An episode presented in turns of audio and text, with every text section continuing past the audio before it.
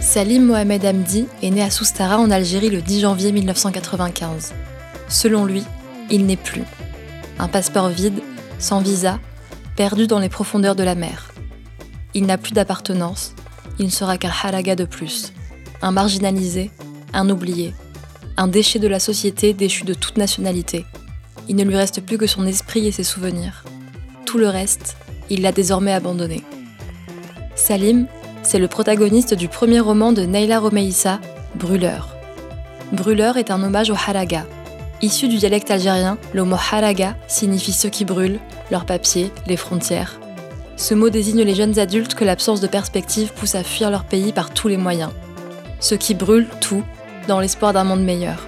Ceux qui risquent de noyer leurs rêves dans la mer Méditerranée. Neila Romeyssa est la créatrice du média Comme un exil, où elle recueille et publie des témoignages de personnes exilées du monde. Elle est également la créatrice du podcast Algéroisement vôtre, où elle raconte avec poésie ses souvenirs dans la ville où elle a vécu jusqu'à ses dix-huit ans.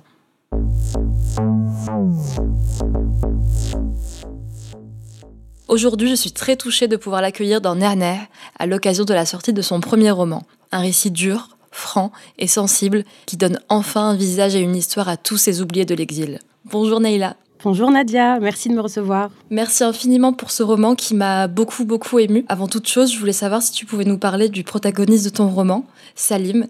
Qui est-il et est-ce qu'il existe vraiment ? Salim n'existe pas vraiment, mais je me suis inspirée de pas mal de personnes que j'ai rencontrées qui sont, qui sont des jeunes haraga. Bah, Salim, c'est un peu le fruit de toutes ces personnalités et puis aussi de mon imagination. Dans Salim, il y a aussi un peu de moi. Comme tu le sais, j'ai connu un exil, certes pas du tout le même que celui de Salim, mais j'ai connu tout ce qui est le, le déracinement, le, le détachement, le fait de, de quitter sa terre natale, le fait de l'aimer et ne, ne pas l'aimer, voire la détester parfois. Du coup, j'ai essayé aussi de, de mettre un peu de moi dans, dans Salim. Il faut savoir que euh, ça a été un peu comme une évidence, en fait, déjà de l'appeler comme ça. Le prénom Salim a une signification.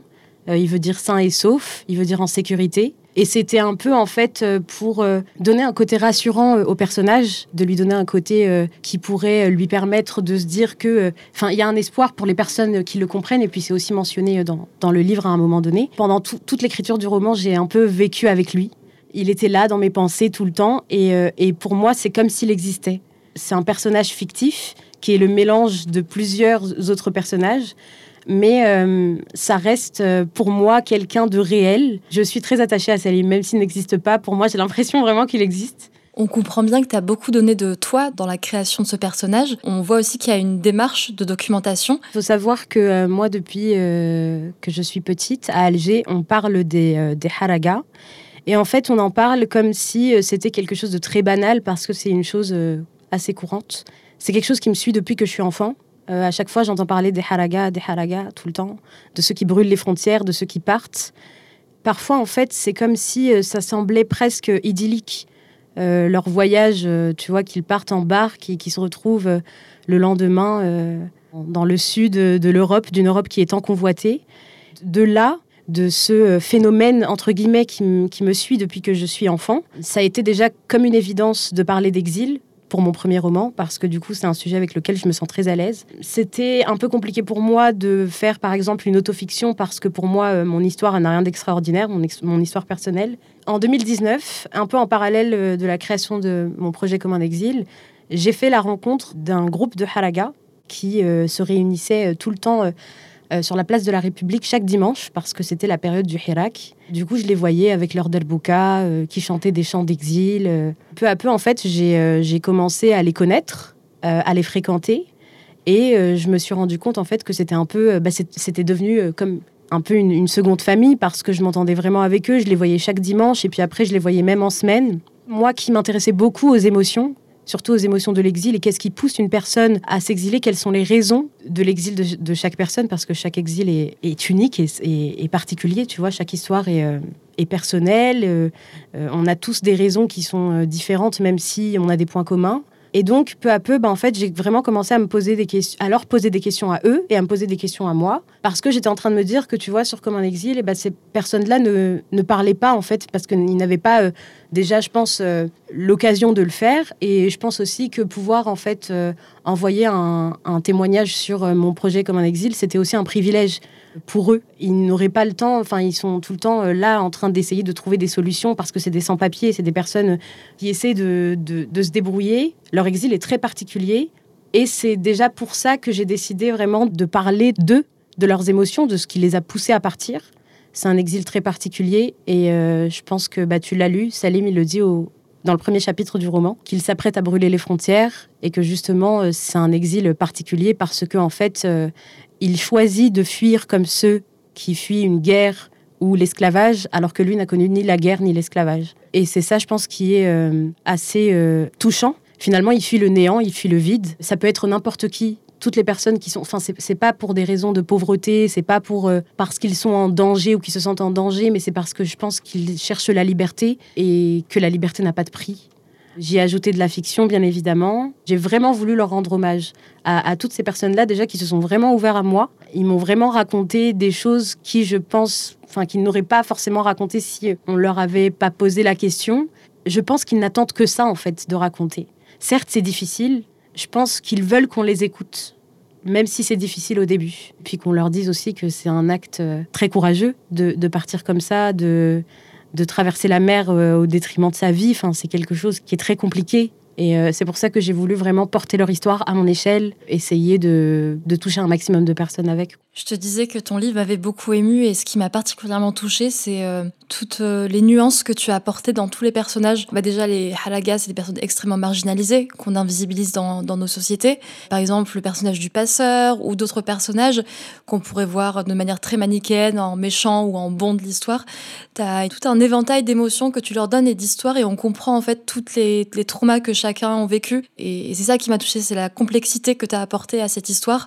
Et comme tu as rendu hommage en En, en rétablissant la, la vérité, leur vérité. C'est assez beau la manière dont tu, la, tu l'amènes. Et ce qui m'a énormément marquée aussi, c'est la proximité que tu apportes entre le lecteur et le personnage de Salim, et même par le choix que tu as fait dans ton écriture de tutoiement. Parce que tout le long du livre, j'ai eu l'impression que Salim m'écrivait, comme si je recevais des lettres de ces exilés tous les jours. Et je voulais savoir pourquoi tu avais fait ce choix du tutoiement dans, dans le livre. Pourquoi Salim s'adresse à nous ?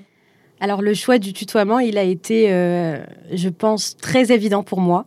Tout simplement parce que, étant donné que déjà j'ai commencé avec, tu vois, Comme un exil, on m'écrivait des témoignages, on me, on me livrait des témoignages. Et donc, du coup, je voulais en fait euh, un peu euh, transmettre ce, cet effet-là de euh, regarde ce que ça fait quand il te parle à toi, euh, ce que ça te procure. Il est là et il parle avec toi, il, te, il se livre à toi en fait. Et euh, ça a été très très important pour moi de... Vraiment de, de garder ce tutoiement. Je pense que je me serais battue pour le tutoiement parce que euh, c'est ce qui fait, euh, j'ai envie de dire tout, dans le fait de parler des émotions, de, de partager et de créer cette proximité-là, en fait. C'était hyper important pour moi, donc c'est pour ça que, euh, oui, ça a été comme une évidence parce que euh, moi qui ai recueilli pas mal de témoignages et qui ai fait aussi un travail de documentation pour ce livre, euh, c'était euh, vraiment une évidence. Que le personnage que Salim te tutoie, te parle à toi et, euh, et te dise tout ce qu'il ressent, je pense que j'aurais pas pu faire autrement. Parce qu'il faut savoir qu'au début, dans les tout premiers essais que j'avais faits, ça allait pas du tout parce qu'il n'y avait ni le jeu, en fait. Donc Salim ne parlait pas à la première personne et il ne s'adressait à personne. Et en fait, c'est comme si c'était moi qui racontais l'histoire.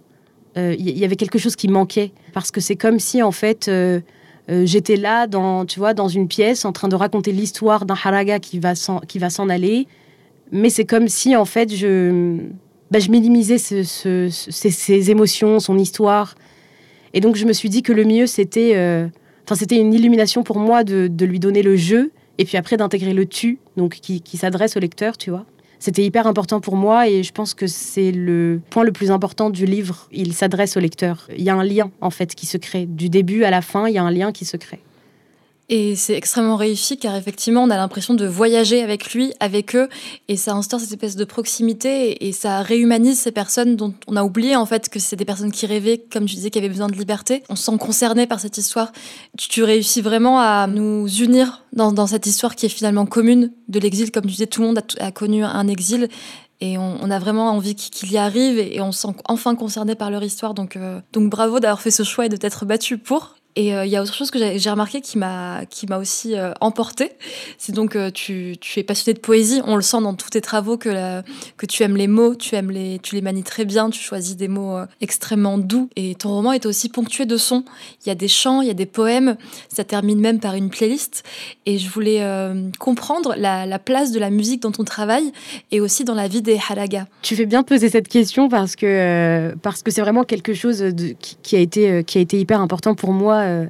D'intégrer des musiques. C'est principalement des chants d'exil qui viennent des stades, donc du M C A ou Ledlbehja qui sont liés à l'équipe l'U S M A. Enfin, tu vois, il y a des chants de stade, il y a des musiques rail comme Cheb Bilal, et puis il y a aussi du rap algérien comme avec Flynn et Soul King. C'était hyper important pour moi parce que c'est quelque chose qui rend l'histoire encore plus réelle. Quand j'ai connu, tu vois, le groupe de Haraga à la place de la République, quand je les ai connus, je les ai déjà en fait remarqués parce qu'ils chantaient et parce qu'ils avaient des derboukas et parce qu'ils euh, chantaient des chants d'exil, euh, ils chantaient Oulad El Bahdja, ils parlaient de, euh, du Babur, tu vois, ils parlaient donc du bateau, ils parlaient de la harga et, et c'était super important.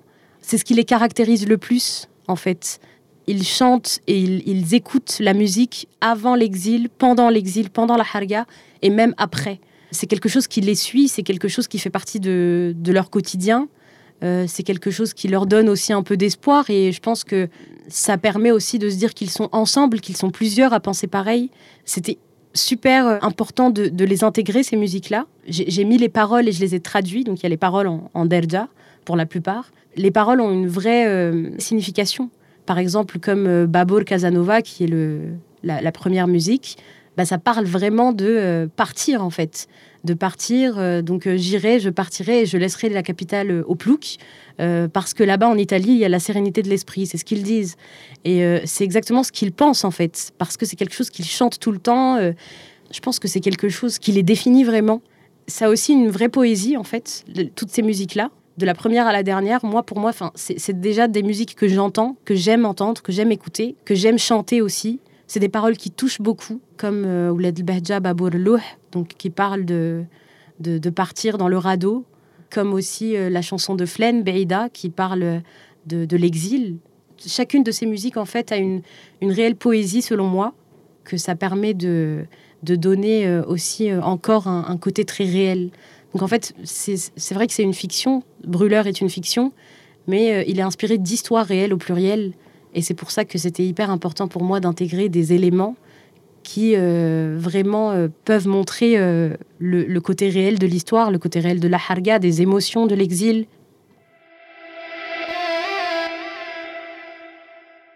Ce que tu as fait avec le son et la musique, ça donne aussi un côté très universel et ça ancre ton récit dans, dans une réalité. Certes, c'est une fiction, mais comme tu disais, inspiré de faits réels et de vraies rencontres, de vraies personnes qui ont connu cet exil. Et je me posais la même question pour les langues. On retrouve régulièrement dans ton livre des mots en darija algérien et comme tu disais, tu as traduit les paroles des chansons que tu cites et on passe régulièrement d'une langue à l'autre. Et je voulais savoir pourquoi tu avais fait ce choix éditorial de ne pas tout traduire et est-ce qu'une fois de plus, c'était pour parler de toi et de ton histoire ? Ce choix éditorial, c'était aussi euh, pour parler de moi, oui, déjà. Parce que euh, même si je suis en France depuis euh, six sept ans aujourd'hui, il y a des moments où, en fait, euh, je parle avec des personnes qui ne comprennent rien à la derja, en tout cas au dialecte algérien. Et pourtant, je glisse des mots en dialecte. Donc, c'était très important pour moi de, d'intégrer au moins quelques... Enfin, certes, j'écris en français, mais c'était important d'intégrer des, des termes, des mots qu'on utilise assez souvent en dialecte algérien. Principalement algérois, vu que Salim est algérois. Vu qu'il y a des nuances entre les, entre les régions. Je ne me voyais pas en fait écrire euh, tout un roman, tout un texte sur les haragas sans intégrer de derja, en dehors des chansons, hein, en dehors des, des chants d'exil. Je ne me voyais absolument pas le faire parce que c'est quelque chose qui les définit. Euh, s'ils sont peut-être euh, trop énervés ou euh, peut-être dégoûtés par quelque chose, euh, angoissés, stressés, bah, ils, vont, ils vont forcément, ou même heureux, ils vont forcément euh, parler en derja. Et il y a des mots en fait qui passent mieux pour moi en, en derja. Après, j'avoue que euh, je voulais en intégrer plus, mais euh, je me suis dit que j'écris en français et que pour un lectorat qui ne comprend pas euh, la derja, ça aurait été déjà trop compliqué de le lire en Derja. J'ai fait le maximum pour en, en intégrer euh, pas mal. Donc euh, ça va, c'est, je pense que c'est un pari qui a été quand même réussi euh, de ce côté-là. Donc il y a pas mal de mots, il y a comme, euh, je sais pas, il y a Boussa, euh, il, y a, enfin, il, y a, il y a pas mal de, de petits termes. Et euh, oui, c'était important, j'ai essayé d'en donner un peu à chaque personnage, tu vois, comme par exemple Toufik qui dit souvent Habibi à Salim. Il y a aussi euh, Ro, le Ro qui est... Euh, je pense, euh, dont on ne peut pas se passer, surtout quand on vient d'Alger. Je devais l'intégrer parce que je me suis dit que, enfin voilà, c'est des personnages aussi qui viennent d'une, enfin, d'une région à Alger, et donc il y a une espèce d'identité, donc je voulais aussi euh, ne pas euh, non plus euh, euh, un peu euh, bousiller leur identité et les faire parler en français. Et surtout, je ne voulais pas faire parler Salim en français euh, trop soutenu. Euh, ça aussi, c'était un choix éditorial parce que je ne voulais pas en fait qu'ils disent euh, « qu'en pense-t-il » ou tu vois, des termes comme ça, ou euh, « est-il en train d'écouter cette musique ?» ça, ça fausserait la réalité de ce qu'est Salim et de ce qu'un jeune de son âge déjà euh, pourrait dire. Moi-même, tu vois, qui ai vingt-cinq ans là, euh, je, je, je ne dis pas euh, euh, « oui, qu'en penses-tu » enfin, tu vois. Et donc, euh, c'était hyper important pour moi de vraiment intégrer un langage qui est courant, qui fait partie du langage des, des personnes qui ont la vingtaine, voire même la trentaine. C'est pareil que ce soit pour le langage qui est voilà, un peu ni familier, ni soutenu, mais un peu entre les deux, tu vois. Et aussi, le, le fait d'intégrer la, quelques mots en Derja, bah, c'est pareil, en fait. C'est pour, euh, justement, euh, marquer l'identité des personnages. On sait d'où ils viennent et euh, on sait quel âge ils ont. C'était, je pense, euh, impossible de faire autrement. Et c'est ce qui rend ton roman encore plus authentique, tous ces choix que tu as faits et qui rendent ces personnes réelles. Je voulais savoir, tes nouveaux amis, ces personnes, ces halagas qui sont devenues des proches, une famille peut-être, qu'est-ce qu'ils ont pensé de, du fait que tu écrives un livre au sujet de leur histoire ? Je pense que si j'étais à leur place, j'aurais voulu le faire. Mais déjà pour une femme, c'est beaucoup plus compliqué, même si je précise qu'il y en a, hein, des, des femmes halagas. Moins certes, mais, euh, mais il y en a. J'aurais pas eu le même courage de, de, de partir prendre la mer et, euh, et rester comme ça euh, dans une barque avec des gens que tu connais pas pour partir, pour avoir une meilleure vie. Et c'est ça qui est très particulier dans cet exil. Ils partent alors qu'ils n'ont aucun motif valable pour faire une demande d'asile. Ils savent très bien qu'ils vont vivre sans papier, que ça peut durer cinq, dix, vingt ans, qu'ils vont travailler au noir, euh, qu'ils vont pas pouvoir retourner dans leur pays pour voir leur famille. Et pourtant, ils le font. Ils le font. Et c'est ça qui est fou, en fait. Est-ce qu'on serait tous prêts à le faire? Je ne pense pas. Et ce courage-là, c'est quelque chose que j'admire beaucoup. C'est quelque chose que eux ne conseillent pas aux autres de faire, parce qu'ils ont compris que c'était une, une vraie désillusion. Et de savoir qu'à l'arrivée, ça ne va pas être aussi joli qu'on le pensait, parce que je pense qu'ils en sont conscients aussi, de, de savoir qu'il y aura des galères de papier, des galères pour le travail, et cetera. Mais ils le font quand même, parce que je pense que l'Europe, elle reste assez convoitée pour sa liberté, pour ses opportunités. Je pense que je ne peux pas euh, cesser de le répéter, mais je les admire vraiment, pour ce qu'ils font, pour ce qu'ils sont. Tu en as parlé, tu as dit qu'ils ne quittaient pas la guerre, qu'ils ne quittaient pas l'esclavage, qu'ils partaient en quête de liberté. Je pense qu'on ne se rend peut-être pas assez compte des, des raisons pour lesquels il et elle partent. Est-ce que tu peux nous raconter un petit peu plus ce qui peut pousser une jeune personne de nos âges à tout quitter, traversant la mer, risquant sa vie, pour vivre de manière précaire ici ? Pourquoi cette, ce besoin de liberté est aussi fort ? Qu'est-ce qui leur manque dans leur pays d'origine ? Je pense qu'il leur manque déjà l'épanouissement, le fait d'être épanoui, de se sentir exister aussi. Ça, c'est, c'est le cas de Salim. Dans le roman, il ne se sent pas exister. Il a l'impression de ne pas vivre, de ne pas se sentir exister. Il a l'impression qu'il n'est pas important. Ça, ça concerne... Euh, les jeunes qui sont issus de classes moyennes et qui, généralement, je pense, vivent dans des milieux populaires et encore, tout dépend. Tu vois, les jeunes qui ont grandi un peu comme moi, il faut qu'on puisse l'assumer. On est des privilégiés. Euh, on est parti avec des droits connus de tous. On est parti avec un visa euh, parce qu'on a, pas, on a pu passer le, le bac français, enfin euh, tu vois, ou sinon on a pu faire des études en tout cas et, et partir au moment de après la licence ou après le master. On, on est des privilégiés, mais les autres jeunes qui vivent un peu au jour le jour, qui essaient de se démerder mais qui n'y arrivent pas, qui ont beaucoup de problèmes déjà au sein de leur famille, qui essaient de, de régler pas mal de choses, comme par exemple, Salim le dit, son père est décédé, et donc du coup il n'y a que sa mère qui essaie de travailler, il a son petit frère, il essaie de se débrouiller mais il n'y arrive pas. Il y a aussi d'autres personnages, dont l'un qui avait essayé aussi de mettre en place plein de projets et qui n'y arrive pas. Et en fait c'est un peu ça. Si t'as pas un statut de privilégié là-bas, c'est encore plus difficile. Alors déjà que les privilégiés s'en vont, c'est ce qu'on appelle un peu la fuite des cerveaux. Imagine donc les autres. Je défie un jeune d'aller vivre comme ces jeunes-là, un Algérien moyen, qui se tape peut-être le SMIC ou euh, un peu plus, et qui euh, vit une année comme eux. Moi, je ne parle pas d'aller en vacances là-bas. Parce que les vacances, euh, je reviens tout, tout juste d'Algérie, là, et c'était doux, c'était magnifique, il y avait de la, de la lumière. J'ai vu ma famille, c'était, euh, c'était beau. Mais je sais très bien que si je repars là-bas pour un an, ça serait déjà bien différent. Avec mon privilège que j'ai, avec le confort que j'ai. Mais imagine-les, eux. Ils n'ont pas de confort, ils n'ont rien. Il n'y a pas d'opportunité. Même s'ils veulent euh, essayer de, je ne sais pas moi, vivre d'une passion, bah, c'est hyper difficile. Il n'y a pas assez de, d'épanouissement. Et c'est pour ça qu'ils s'en vont. Et, et, et c'est pour ça que Salim parle du néant et du vide. Parce qu'ils s'ennuient. Et oui, ils, se sentent pas, ils ne se sentent pas exister. Et je pense que c'est la pire des sensations, en fait. Tu es certes avec tes proches, chaque jour se répète, chaque jour se ressemble. Ça en devient redondant, le quotidien, il devient difficile. Je pense que c'est pour ça qu'ils s'en vont. En tout cas, la plupart, euh, c'est ce qu'ils m'ont dit. Ils m'ont dit que, qu'ils avaient tout essayé, qu'ils avaient eu quelques opportunités, mais bon, c'était des projets qui n'avaient pas trop fonctionné.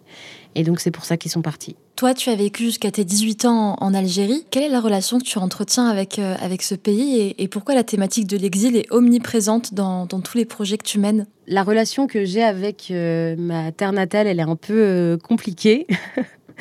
J'y étais pas retournée pendant un an et demi, chose que je n'avais pas fait euh, depuis un bout de temps. Je pense euh, sincèrement, mais ça ne concerne que moi, hein, que je ne fais plus trop partie du décor parce que je, je ne vis plus là-bas, en fait. Donc j'ai l'impression que je, que, qu'avec le temps, je me suis un peu détachée. En fait, je ne sais pas si j'y retournerais s'il n'y avait pas ma famille. Je pense tout ce qui me lie encore à Alger, surtout. Je, j'y suis née, j'y ai grandi. Je ne peux pas dire que, que ça ne me manque pas. Mais en fait, quand tu retournes dans ton pays natal, tu as l'impression que euh, les choses vont rester figées, alors que c'est pas vrai.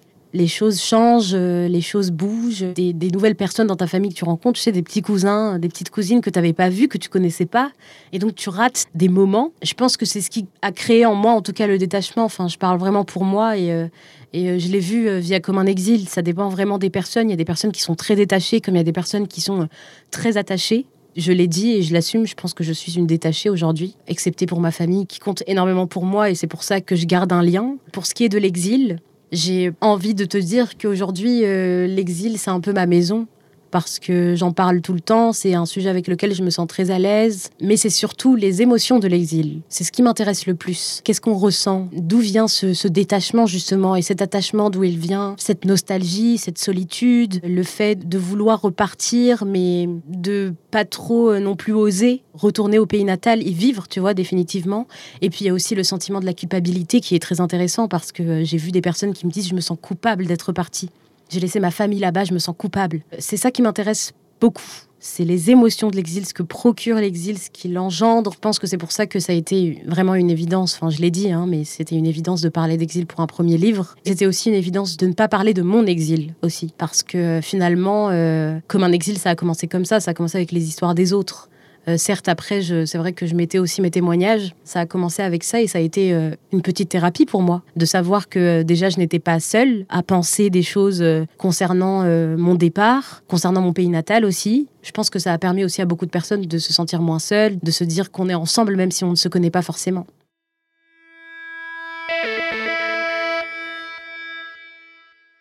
Et est-ce que, de ton avis, on reste exilé toute sa vie ? C'est une très bonne question. C'est possible. Exil ne rime pas forcément avec douleur. Si on se met ça en tête, si on se dit qu'on peut rester euh, exilé, mais que le terme de l'exil, en fait, ne doit pas rimer avec, avec douleur, avec la solitude, avec tout ce qu'il y a de mal, en fait, avec tout ce qu'il y a de, de négatif, on peut se dire qu'on peut rester exilé toute sa vie, parce qu'on peut être exilé et être heureux, en fait, même si euh, il y aura toujours un côté très euh, vague à l'âme, très mélancolique. Mais je pense que c'est possible de l'être. De se sentir exilé, mais, mais d'être heureux dans son exil. Parce que l'exil, c'est aussi un refuge pour beaucoup de personnes. Et est-ce qu'il y a un espoir pour les halagas que tu as rencontrés ? Je pense qu'il y a de l'espoir, oui. Parce que déjà, je sais que c'est des mecs qui se débrouillent. J'ai pas peur pour eux, clairement. Mais euh, dans un sens général, est-ce qu'il y a un espoir pour les sans-papiers et pour les halagas, en fait, euh, en, en Europe, en général ? C'est ça la question que je me pose. Parce que certes, il y en a qui vont se débrouiller, il y en a qui vont, voilà, tu vois, qui connaissent déjà des personnes ici, qui peuvent les aider, et cetera.